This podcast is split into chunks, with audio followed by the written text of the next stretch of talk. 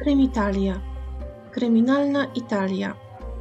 Seria w niejasnych okolicznościach. Odcinek pierwszy. Ogień. Palmina Martinelli. Witam serdecznie w pierwszym odcinku całkiem nowego cyklu. Uwaga, uwaga, attenzione pod tytułem W niejasnych okolicznościach. Myślę, że będzie on liczył mniej więcej tyle samo odcinków, co region po regionie. Może będzie troszeczkę krótszy. I jak sama nazwa wskazuje, będą to sprawy, te rozwiązane i te nierozwiązane, co do których pozostały pewne wątpliwości, różne pytania, na które nie do końca dało się odpowiedzieć. Mam nadzieję, że taka koncepcja Wam się spodoba. A kiedy ten cykl się zakończy, Prawdopodobnie zrobię krótsze serie o różnej tematyce, które będą przeplatane ze sobą. No ale jeszcze zobaczymy. W każdym razie nie zapominajcie też o serii Krymitalia Extra, która też będzie się regularnie pojawiać. I oczywiście zachęcam Was bardzo mocno do subskrybowania kanału, zaglądania na Facebooka i Instagrama i wtedy na pewno będziecie ze wszystkimi moimi pomysłami na bieżąco. A myślę, że warto, ponieważ jak sami zdążyliście się zorientować, sprawy włoskie są naprawdę bardzo ciekawe. A dziś opowiem Wam naprawdę wstrząsającą historię dziewczyny, która nazywała się Palmina Martinelli. I zagłębiając się we włoskie historie kryminalne, niestety po raz kolejny odkrywam, jak tak naprawdę niewiele wiedziałam o mentalności włoskiego południa z okresu chyba całego XX wieku. I również w tej opowieści pojawią się naprawdę wątki jeżące włosy na głowie. I mimo, że mamy do czynienia tak naprawdę ze stosunkowo niedawnymi latami 80., to momentami można się zastanawiać, czy na pewno chodzi o XX wiek. Ale nie przedłużam, przekonajcie się sami. Jesteśmy w Fazano w regionie Apulia. Jeśli jeszcze tego nie zrobiliście, to zachęcam bardzo mocno do wysłuchania 13 odcinka z poprzedniej serii pod tytułem Zrobię dla Ciebie wszystko, który, którego akcja toczyła się właśnie w tej części Włoch, w Apulii. Tym razem przenosimy się nieco dalej w przeszłość, bo do roku 1981. Palmina ma 14 lat i, i pochodzi z biednej, wielodzietnej rodziny, w której niestety nie dzieje się najlepiej. Ale o tym trochę więcej powiem za chwilę. Ma między innymi o rok starszą siostrę Giacominę, którą skrótowo wszyscy nazywają Miną i z którą bardzo dobrze się dogaduje. W latach 1974-79 obie dziewczynki mieszkały zresztą w sierocińcu La Torre, ze względu na trudną sytuację rodzinną. W rodzinie, tak jak wspomniałam, są jeszcze inni bracia i siostry. Razem jest to 11 rodzeństwa. Mimo tych wszystkich trudności i niełatwej sytuacji rodzinnej, Palmina jest radosną i uśmiechniętą dziewczyną, która bardzo stara się żyć tak jak jej rówieśnice. Zresztą wesołych i pogodnych chwil w życiu zarówno jej, jak i jej rodzeństwa mimo wszystko też nie brakuje. Bo wydaje mi się, że chyba tak właśnie jest z dziećmi, że często znajdują one pozytywy w najbardziej nawet trudnych warunkach. Tak więc i rodzeństwo Martinellich stara się zachowywać w pamięci przede wszystkim te najmniejsze, dobre i pozytywne wspomnienia. Nie ma zbyt dużo zdjęć Palminy. Takie to były czasy, rodzina była biedna i nie było też zbyt dużo okazji tak naprawdę do fotografowania się. Na jednej z tych fotografii, zrobionej podczas urodzin mamy, dziewczynka zmywa naczynia. Na jej ubraniu widnieją plamy od wody. Inne z kolei zdjęcie przedstawia ją podczas czyjegoś ślubu. Niewysoka palmina z ciemnymi, obciętymi na pieczarkę krótkimi włosami patrzy melancholijnie w obiektyw otoczona innymi dziećmi. Jest 11 listopada 1981 roku. Giacomina, starsza o rok, jak już wspomniałam, czyli 15-letnia siostra Palminy, jest właśnie w pracy u pewnej gospodyni w Bari, u której znalazła zatrudnienie już jakiś czas temu i pracuje tam jako taka, można powiedzieć, gosposia, pokojówka, taka pomoc po prostu w domu. Kiedy tak pracuje u tej kobiety, w tle gra radio. I kiedy nagle do dziewczyny dociera, o czym mówią w wiadomościach w radiu, krew dosłownie ścina jej się w żyłach, ponieważ chodzi o jej młodszą siostrę, 14-letnią Palminę. Jak dowiaduje się z wiadomości, dziewczynka została poparzona i jej stan jest bardzo ciężki. Ale jak mogło do tego dojść? Co tak naprawdę się wydarzyło? Tego dnia jeden z braci dziewcząt, Antonio, wrócił do domu około 16.30. I wchodząc już w drzwiach, poczuł dziwny zapach spalenizny, który, jak początkowo uznał, mógł być spowodowany na przykład spaleniem jakiejś tkaniny, materiału przez żelazko. Ale zaraz potem usłyszał jęk. Wszedł do domu, poszedł do łazienki i tam zastał Palminę pod prysznicem. Ciało dziewczyny pokrywały płomienie, był to wręcz ogień, całe jej ubranie się paliło. Palmina próbowała ugasić ten ogień wodą pod prysznicem, stąd właśnie tam znalazł ją Antonio. Ale niestety w tamtych latach, w tamtych okolicach wody bardzo często brakowało. Po prostu jej nie było, nie leciała z kranu. I tak też było tamtego dnia. Także Palmina nie mogła tej wody odkręcić, nie mogła się ugasić. I wyobrażam sobie, że naprawdę musiał to być straszny widok tej płonącej czternastolatki, która nie jest w stanie ugasić płomieni trawiących jej ubrania i ciało. Antonio w pierwszym odruchu wymierza swojej siostrze policzek. E, dlaczego? Jak powie w wywiadzie, dlatego że myślał, że zrobiła to sobie sama, to znaczy sama podłożyła na siebie te płomienie. A osiem lat później, też w jednym z wywiadów, przyzna, że nie zabrał siostry od razu na pogotowie. Czekał około 40 minut. Oprócz tego, że w domu brakowało wtedy wody, Antonio nie miał też w swoim samochodzie benzyny. Co więcej, nie pomyślał o tym, żeby gdziekolwiek zadzwonić, bo jak powie, był tak bardzo przerażony, zdezorientowany tą całą sytuacją, tyle myśli przelatywało mu przez głowę, że po prostu nie wiedział, co ma robić.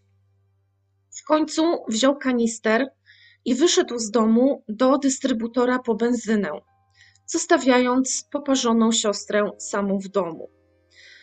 W końcu, tak jak wspomniałam, z niemal 40-minutowym opóźnieniem, Palmina zostaje przetransportowana samochodem swojego brata Antonia na oddział ratunkowy szpitala w Fazanu.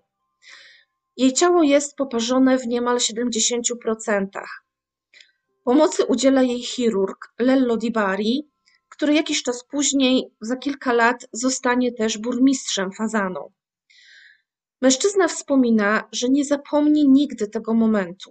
Była godzina około 16, po 16.30, kiedy zobaczył poparzoną dziewczynę.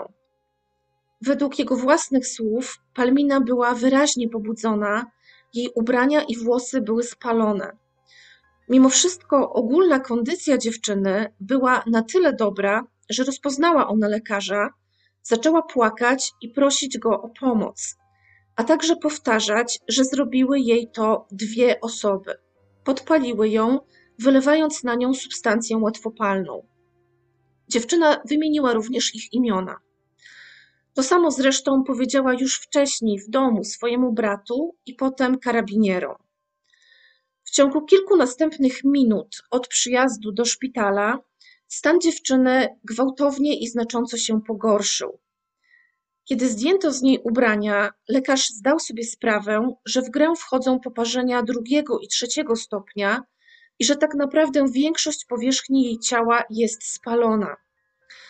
Lekarzowi udało się ją ustabilizować na tyle, że mogła zostać przetransportowana do centrum poważnych oparzeń przy poliklinice w Bari. W tym czasie, kiedy dziewczyna przebywa już w Bari, zaczyna się śledztwo oczywiście w sprawie tej całej sytuacji, tego, co ją spotkało. Ze względów terytorialnych y, to śledztwo leży w gestii prokuratury w Bari. I prokurator Nicola Magrone udaje się do tej polikliniki, gdzie leży Palmina, aby spróbować przesłuchać dziewczynę. ma ze sobą też sprzęt do nagrywania głosu. W tym przesłuchaniu towarzyszy mu lekarz z polikliniki, który zresztą zdążył już nawiązać z dziewczyną pewnego rodzaju więź, ponieważ no, opiekował się nią na co dzień. Nazywa się on Tommaso, Fiore. I ten prokurator Magrone jest wstrząśnięty samym faktem tak brutalnej napaści na dziewczynę, ale też po prostu stanem, w jakim ją zastaje. Z uśmiechniętej, wesołej Palminy nie zostało tak naprawdę już nic. Y, spod bandaży i opatrunków widać tylko jej oczy. I mimo, że jej kondycja jest bardzo zła, bardzo poważna, dziewczynie jakimś cudem udaje się odpowiedzieć na pytania prokuratora. I to nagranie cichego, wręcz zamierającego głosu dziewczyny naprawdę robi ogromne wrażenie. Palmina odpowiada też na kluczowe pytanie, to znaczy pytanie o to, kto jej to zrobił.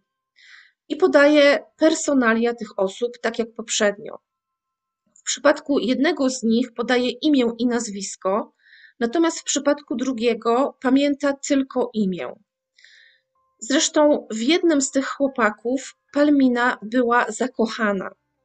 Nazywał się on Giovanni Costantini i odbywał służbę wojskową w Mestre. Wiadomo, że wymieniał z Palminą miłosne listy. Był już raz karany i siedział nawet w więzieniu, a raz on i Palmina uciekli razem, ale tylko na jedną noc i na drugi dzień mężczyzna odwiózł ją do domu.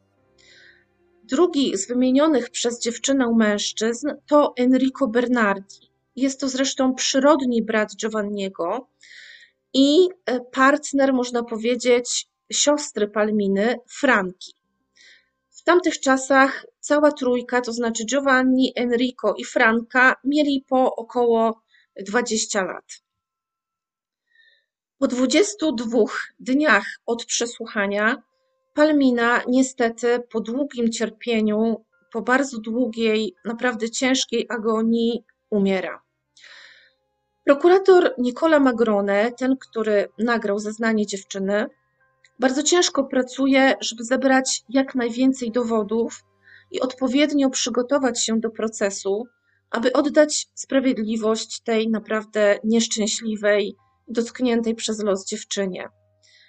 Niestety to nie wystarcza, ponieważ sąd uznaje, że Palmina popełniła samobójstwo, że nie było tam żadnego udziału osób trzecich i w końcu sprawa zostaje może nie, nie umorzona, ale rozwiązana po trzech już procesach, bo najpierw we Włoszech jest ten sąd pierwszej instancji, potem jest ten proces apelacyjny i na końcu jest jeszcze kasacja. Także wszystkie trzy procesy się odbyły i sprawa została zamknięta z powodu braku dowodów.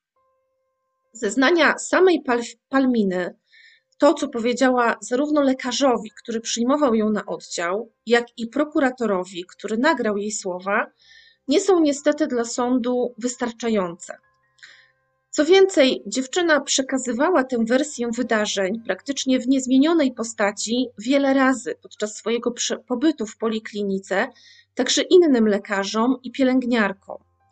I każdy z tych świadków podkreślał, że dziewczyna była wtedy przytomna. Jej umysł był jasny, nie miała żadnych dziwnych stanów typu halucynacje. Mówiła wyraźnie kilka razy, że została podpalona przez dwie osoby i podawała ich personalie. Ale niestety no, dla sądu nie było to mm, wystarczające. Nawet pomimo to, że początkowo mocne alibi Giovanniego, który twierdził, że w czasie morderstwa Palminy był w jednostce wojskowej w Mestre, zostało po prostu obalone przez jego mm, kolegę, żołnierza. Natomiast Franka, ta starsza siostra Palminy, która mieszkała z Enrikiem, twierdziła, że właśnie tamtego dnia Enrico wrócił do domu wyjątkowo wcześnie, Pokazał jej bilety na seans w kinie w pobliskiej miejscowości i powiedział, że jeśli ktokolwiek będzie pytał o to, gdzie był, to ona ma powiedzieć, że w kinie. Zresztą podczas procesu też mm, alibi Enrika y, polegało na tym, że był on widziany w miejscowości oddalonej o około 30 km od Fazano około godziny 16.05. I według wyliczeń karabinierów przejazd z tej właśnie miejscowości do Fazano powinien zająć około 16 minut. Oznaczałoby to, że jeśli Enrico wyjechał z tej miejscowości o 16.05, no to pojawił się w Fazano o 16.21. Palmina natomiast została znaleziona przez brata o 16.30. Enrico miałby więc tak naprawdę zaledwie około 9 minut, aby pójść z Giovannim do domu Martinellich i podpalić dziewczynę. Trudne, no ale nie niemożliwe. Oprócz tego jedna z sąsiadek Martinellich, która gościła kilka lat po procesach w programie Telefono Giallo, twierdziła, że 11 listopada w okolicach domu Martinellich widziała czerwone BMW, ale nie była w stanie stwierdzić, kto nim jechał, kto do niego wsiadał. Nie widziała po prostu osób, widziała tylko samochód. Ale wiadomo było, że takim samochodem jeździł Enrico.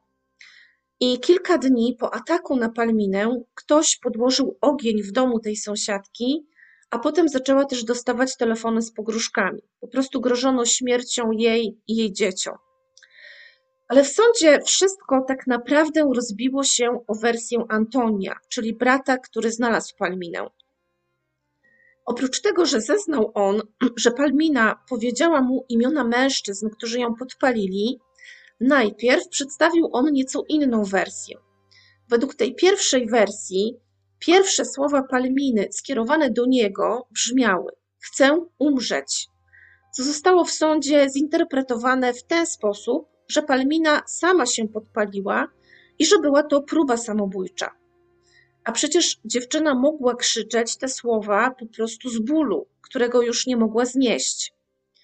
Antonio został nawet aresztowany za przedstawianie tych dwóch różnych wersji słów Palminy, jednak został szybko uniewinniony.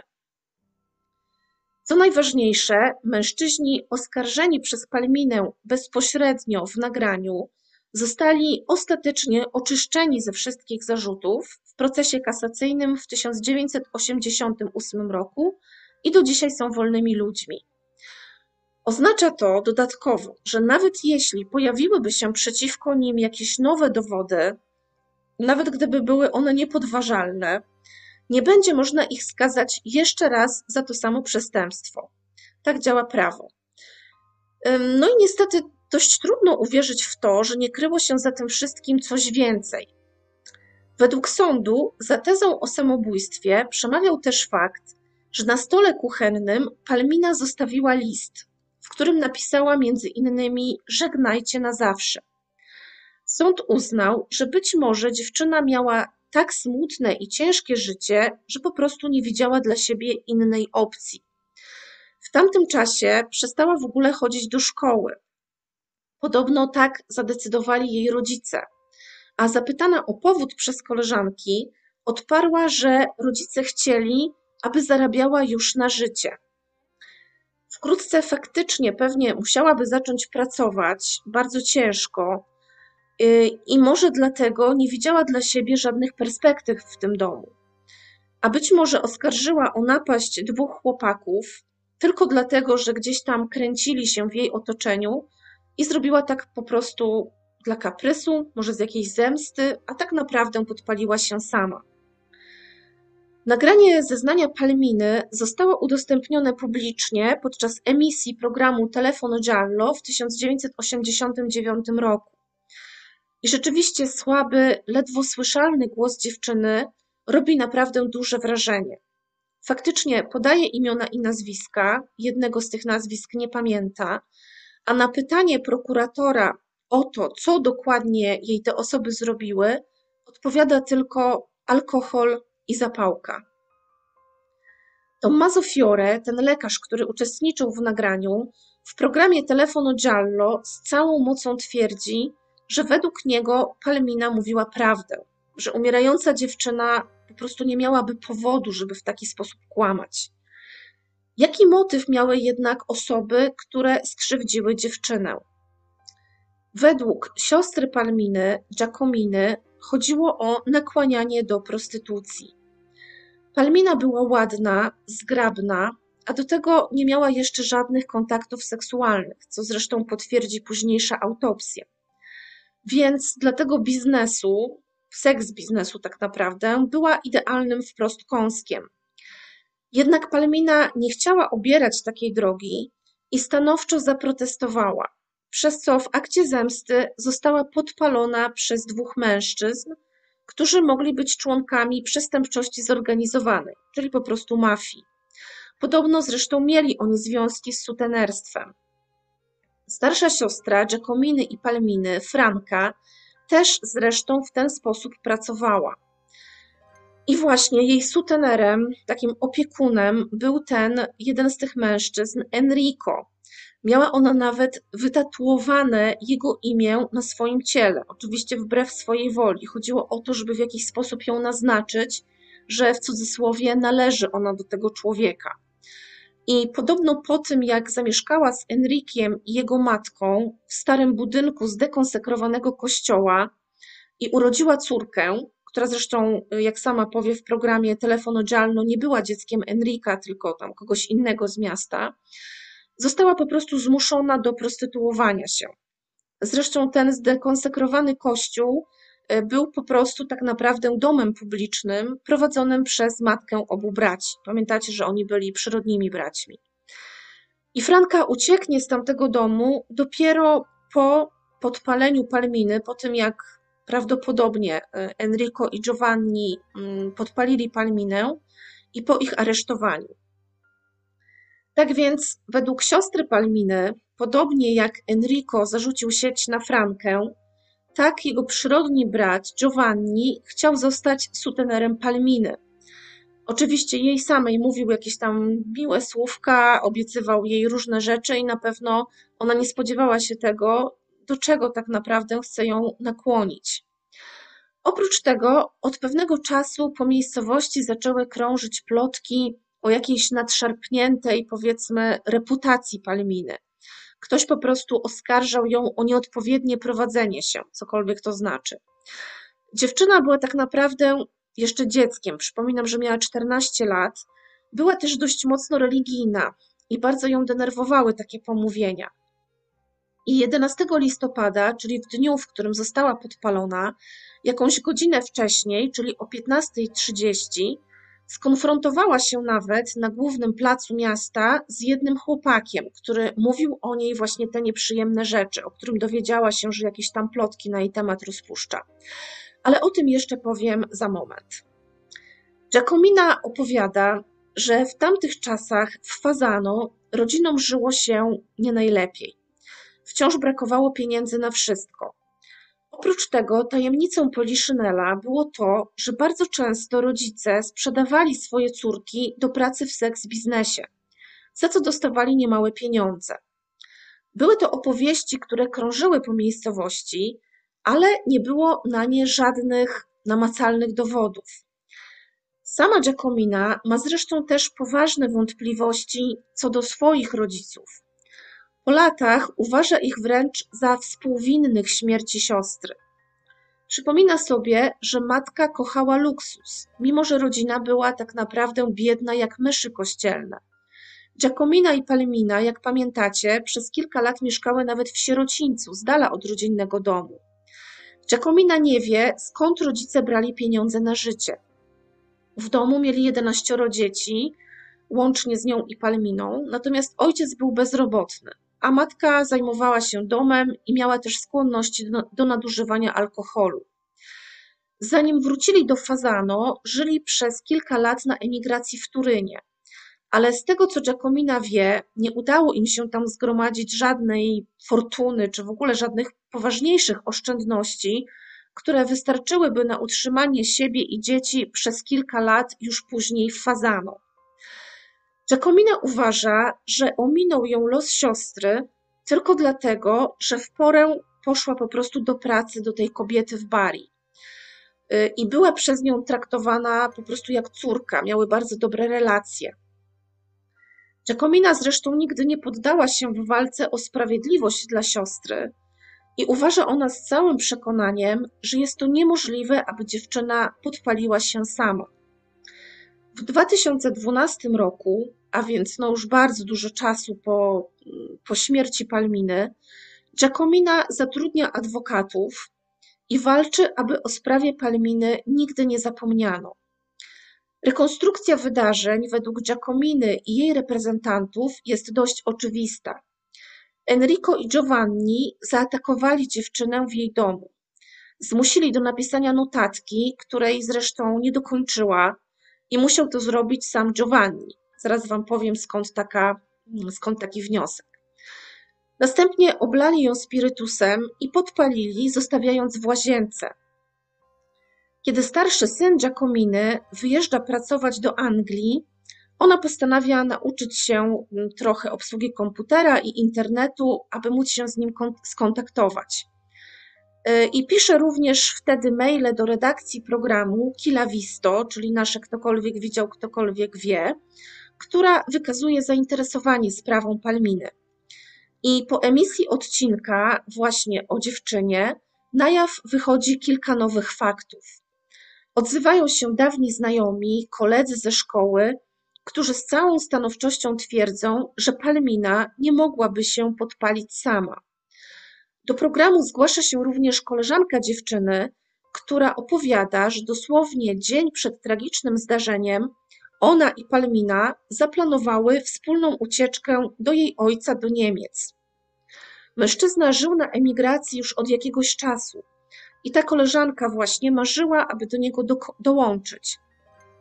Według jej słów, Palmina też bardzo marzyła o tym, żeby wyrwać się ze swojego środowiska pełnego plotek, zakazów, ograniczeń, w którym niestety przyszło jej się wychowywać. I stąd, według tej koleżanki, opcja samobójstwa nie miała żadnego sensu. Palmina chciała uciec, a nie odbierać sobie życie. Zeznania tej dziewczyny nigdy nie zostały jednak wzięte pod uwagę, ani podczas pierwszego procesu, ani później. W 2016 roku, a więc po 35 latach od zabójstwa Palminy, to znaczy no, według prawa to nie było zabójstwo, czyli powiedzmy od mm, śmierci Palminy, Giacominie udaje się doprowadzić do ponownego otwarcia śledztwa. Wyobrażam sobie, że musiało ją to kosztować mnóstwo wysiłku, biurokracji, pieniędzy i pewnie łez. Kobieta jest przekonana, że to Enrico i Giovanni, których Palmina oskarżyła w nagraniu, faktycznie zrobili jej krzywdę. Nie zależy jej już na tym, żeby ponieśli karę, co zresztą, jak wiecie, nie jest już nawet możliwe, ale chce przynajmniej odkrycia prawdy wyraźnego potwierdzenia, że Palmina nie popełniła samobójstwa, ale została zamordowana. Według nowej opinii patologa sporządzonej na potrzeby ponownie otwartego śledztwa, oparzenia na dłoniach Palminy wykluczały taką możliwość, że podpaliła się ona sama. Musiałaby podkładać ogień pod dolne części swojego ciała, jednocześnie trzymając się obiema dłońmi za twarz co oczywiście było niemożliwe, bo przecież nie miała czterech rąk. A z całą pewnością, co potwierdzają rodzaj oparzeń na dłoniach i ślady na twarzy i wokół oczu, Palmina trzymała się obiema dłońmi za twarz. Również analiza grafologiczna listu, o którym Wam wspomniałam, który został rzekomo pozostawiony przez Palminę, wykazuje, że ostatnie litery są dopisane mimochodem, tak dodatkowo jakby w pośpiechu i nie wydaje się, aby były napisane tą samą ręką. Ekspertyza przypisuje autorstwo tych liter Giovanniemu Costantini. Giacomina założyła rodzinę i obecnie mieszka w Neapolu. Jej rodzice już nie żyją i tak naprawdę, jak wspomniałam, kobieta ma mieszane uczucia co do nich, a zwłaszcza co do matki z jednej strony odczuwa wyrzuty sumienia, że oskarża ją o śmierć w jakiś sposób, może nie bezpośrednio, ale że miała jakiś udział w śmierci Palminy, podczas gdy matka nie może się już sama obronić. Natomiast z drugiej strony wiele okoliczności przemawia za tym, że ona wiedziała o wszystkim i że w rodzinie po prostu zapanowała zmowa milczenia. Na pytania Giacominy o śmierć Palminy matka zawsze odpowiadała, żeby po prostu już nie drążyła tematu i dała tej sprawie spokój. Chociaż we wspomnianym już przeze mnie kilkukrotnie programie Telefonu Giallo matka dziewczyn utrzymywała, że nie wierzy w samobójstwo Palminy i że uważa, że córka została zamordowana. Z kolei ojciec był tak naprawdę bierny i nie mieszał się do tej sprawy w ogóle, ani nie chciał o tym rozmawiać. Jedynie siostra Carmela i brat Roberto byli dla Giacominy wsparciem w poszukiwaniu prawdy o tym, co spotkało ich siostrę. I Giacomina jest przekonana, że ktokolwiek z wujków, ciotek czy kuzynów musi coś wiedzieć o tamtych wydarzeniach, ale po prostu nie chce do dziś nic powiedzieć. Wtedy nikt Palminie nie uwierzył, łącznie z sądem. Nawet jej najlepsza przyjaciółka, zapytana po latach o Palminę, stwierdziła, że nie znała wcale tej dziewczyny. A Giacomina jest przekonana, że obie dziewczyny były ze sobą bardzo blisko, więc ta przyjaciółka po prostu skłamała, może ze strachu.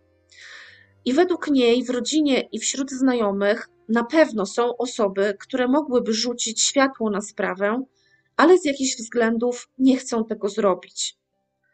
Również ten chirurg, Lello Di Bari, który jak pamiętacie jako pierwszy opatrywał Palminę, a potem został burmistrzem Fazano, do chwili obecnej nie wierzy absolutnie w tezę o samobójstwie. Jest przekonany, że w śmierć nastolatki były zamieszane osoby trzecie. Podczas swojej kadencji zadedykował jeden z placów w mieście młodej Palminie Martinelli, ofierze okrutnej przemocy, co już samo w sobie świadczy o jego stosunku do tego, co spotkało dziewczynę. Zresztą ceremonia nadania imienia odbyła się też przy udziale członków antymafijnej organizacji o nazwie Libera, czyli Wolna, którzy od kilku już lat wciągnęli nazwisko Palminy na listę osób zabitych przez członków mafii i tak naprawdę przez zmowę milczenia. Co znaczące i nie do końca zrozumiałe, Lello Di Bari, mimo że jako pierwszy udzielał pomocy poparzonej dziewczynie i słyszał od niej imiona jej oprawców, nie zeznawał w żadnym z procesów, w których byli oni oskarżani. Wyszło też na jaw, że scena zbrodni została całkowicie zanieczyszczona, to znaczy no mieszkanie po prostu, dom Martinelli, ich łazienka, i że nie można było z niej pobrać jakichkolwiek znaczących i miarodajnych śladów. Natomiast w ogóle oględziny miejsca zbrodni, miejsca tego zdarzenia, co jest po prostu szokujące, nigdy nie zostały przez śledczych przeprowadzone. Po ponownym otwarciu śledztwa w 2016 Giovanni i Enrico zostają ponownie przesłuchani, jednak tylko w charakterze świadków, ponieważ no, nie mogą zostać oskarżeni ponownie. Natomiast Giacomina i adwokaci, tak jak mówiłam, liczą na to, że przynajmniej współwinni śmierci Palminy poniosą jakąkolwiek odpowiedzialność i że będzie po prostu szansa dotarcia krok po kroku do tego, co spowodowało śmierć dziewczyny, jaki był kontekst całej sytuacji. I najnowsze założenia śledczych i prokuratury są następujące. Palmina odmawia pójścia drogą, do której chcieli ją przymusić jej bliscy i krewni, czyli nie chce być po prostu młodocianą prostytutką. W domu, w którym dorasta, pojawia się również często przemoc. Jeden z jej szwagrów bywa agresywny, a ojciec jest alkoholikiem. Zdarza się, że Palmina też jest bita. Dziewczynka, pomimo młodego wieku, ma jednak odwagę, żeby się temu wszystkiemu przeciwstawić i planuje nawet ucieczkę. 11 listopada 1981 roku Palmina wychodzi z domu około 15.30, aby, jak pamiętacie, porozmawiać na placu z chłopakiem, który rozpuszczał o niej nieprawdziwe plotki. Zresztą ten chłopak wszystkiemu zaprzecza i, i twierdzi, że nie wie o co Palminie chodzi. Natomiast z powodu tego całego incydentu, tej konfrontacji, powstaje też takie przekonanie, że Palmina czuła się przez swoje otoczenie niezrozumiana, niekochana, że to otoczenie uważało ją nawet za jakąś kłamczuchę, która po prostu sobie wymyśliła, że ktoś chodzi i rozpuszcza o niej plotki, i właśnie dlatego postanowiła odebrać sobie życie. Po tym incydencie, po tej konfrontacji na placu, Szwagier, czyli mąż jej siostry Tommaziny oraz jej ojciec przyprowadzają ją z powrotem do domu. Natomiast według innej wersji wydarzeń, jaką znalazłam w kilku źródłach też, tak mniej więcej pół na pół, Palmina właśnie tego dnia już próbowała uciec z domu, ale ojciec i szwagier odwieźli ją do domu i też została przez nich pobita. Dziewczyna chce napisać list pożegnalny do mamy. Już może chciała go napisać wcześniej, wtedy kiedy rzekomo tego dnia chciała już po prostu z tego domu uciec. I stąd właśnie pisze na kartce słowo żegnaj. W tym momencie do jej domu przychodzą Giovanni, czyli ten chłopak, w którym Palmina była zakochana, i jego przyrodni brat Enrico, ten, który y, zmuszał do prostytucji jej siostrę Frankę. Y, chcą siłą zabrać ją na ulicę i zmusić po prostu do wykonywania tego zawodu, ale Palmina broni się i stawia opór, więc mężczyźni podpalają ją, zostawiają i wychodzą. Wspomniałam już kilkukrotnie, że siostra Palminy, Franka, również była zmuszona pracować na ulicy. Na jej udzie wytatuowane było imię Enrico, tak jakby mężczyzna chciał zaznaczyć, do kogo należy ta kobieta. Musiała sprzedawać swoje ciało, jak sama zresztą mówiła w programie Telefono Giallo, ponieważ zagrożono, że jeśli tego nie zrobi, jej dziecko zostanie zamordowane. Zresztą ona w ogóle w tym domu, w tym zdekonsekrowanym kościele, była przytrzymywana, tak jak sama twierdzi, wbrew własnej woli. Nie mogła stamtąd wychodzić, nie mogła do nikogo dzwonić. Oni ją po prostu zabierali tylko do klientów i cały czas ktoś z nią był, ktoś jej pilnował. Jak pamiętacie, przeprowadzono również analizy grafologiczne notatki zostawionej przez Palminę, która w czasie pierwszego procesu w 1983 roku została zinterpretowana jako list samobójczy. Teraz natomiast śledczy dochodzą do wniosku, że ze słów addio per sempre, czyli żegnaj na zawsze, tylko pierwsze jest na pewno pisane ręką Palminy. Natomiast pozostałe słowa, oprócz pierwszego P z wyrazu per, które również podobno napisała dziewczyna, zostały wykonane inną ręką. I próba tego pisma jest kompatybilna z pismem Giovanniego Costantini. Mimo, że, jak zapewne pamiętacie, śledztwo otwarto ponownie w 2016 roku, do tej pory nie pojawiły się żadne nowe czy znaczące informacje. Uważam, że większość poszlak i dowodów wskazuje na Giovanniego i Enrika, których jak wiadomo niestety skazać się już nie da, i nie rozumiem też, dlaczego brat Palminy, który znalazł ją dosłownie trawioną przez płomienie, tak długo zwlekał z pomocą. Nie przekonuje mnie tak do końca wersja, że był zdezorientowany i nie wiedział, co robić. Wydaje mi się, że w tak ekstremalnym przypadku, kiedy po prostu widzisz palącego się człowieka, w twoich żyłach zaczyna płynąć adrenalina i robisz po prostu cokolwiek, żeby pomóc. Nie wiem, narzucasz koc, kołdrę, cokolwiek, szukasz gorączkowo wody, chwytasz za słuchawkę telefonu, krzyczysz o pomoc. Ostatnie, co przyszłoby mi do głowy, to wędrówka z kanistrem pod pachą po benzynę i zostawienie po prostu tej osoby samej sobie. Do tego jeszcze ten policzek. I też uważam, że jest to naprawdę ściśle związane z pewnym patriarchalnym modelem kultury którym starszy brat ma prawo uderzyć siostrę, kiedy nie podoba mu się jej zachowanie, albo kiedy według niego robi coś nie tak, jak powinna, lub coś powszechnie uznawanego za dziwne czy nienormalne. Ale czy można sądzić, że Antonio mógł być zamieszany w śmierć siostry i celowo zwlekał z powiadomieniem pogotowia, czy w ogóle kogokolwiek? Nie wiem. Sama myśl o tym, że rodzice Palminy mogli celowo wypisać ją ze szkoły, aby przygotować do, w cudzysłowie, zawodu, wzbudza we mnie też ogromne negatywne emocje. Czy naprawdę chęć zarabiania pieniędzy na luksusy, które podobno tak uwielbiała matka, byłaby w stanie przesłonić miłość do dziecka? Nie mieści mi się to w głowie i naprawdę ciężko mi jest zrozumieć, że to włoskie południe sprzed raptem trzydziestu kilku lat to jest no tak naprawdę tak niedawno, to jest nasz krąg kulturowy Europa. Y, nie wierzę w wersję z samobójstwem absolutnie. Myślę, że młoda dziewczyna wybrałaby jednak dużo mniej bolesny sposób odejścia z tego świata, gdyby naprawdę chciała się zabić. I oprócz tego, czy w chwili tak ogromnego bólu i cierpienia, kiedy no płonęło jej ciało, zrzucałaby winę na dwóch mężczyzn i podtrzymywała tę wersję do samego końca, no nie chce mi się w to wierzyć. Uważam też, że najbardziej prawdopodobną opcją w przypadku śmierci Palminy jest po prostu zmowa milczenia.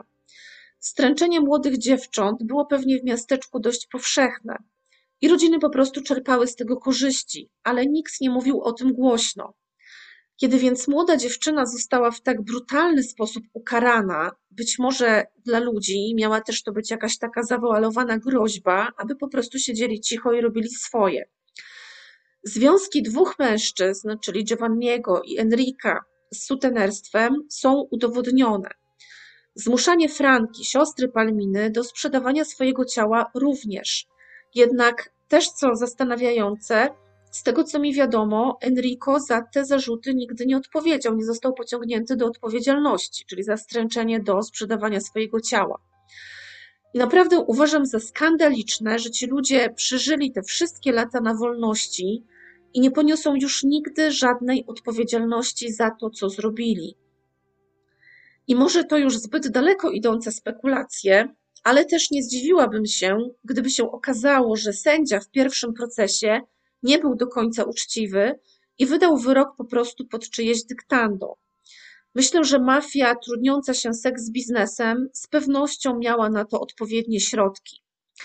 Jeśli macie mocne nerwy, to w opisie zostawię Wam link do nagrania z przesłuchania Palminy przez prokuratora. Nie musicie znać do tego włoskiego, po prostu chodzi o sam, samą atmosferę tego nagrania, o głos dziewczyny. W 2020 roku teatr w Putignano, miejscowości niedaleko Bari, zaczął wystawiać sztukę napisaną na podstawie historii Palminy. Jej tytuł to Palmina, Amara Terra Mia, czyli Palmina, moja gorzka ziemia. Spektakl porusza takie wątki jak przestępczość zorganizowana, niezrozumiałe wyroki sądu, paradoksalne procesy. Sam reżyser mówi, że przedstawienie jest jednocześnie potępieniem jednego z największych włoskich błędów sądowych ostatniego stulecia.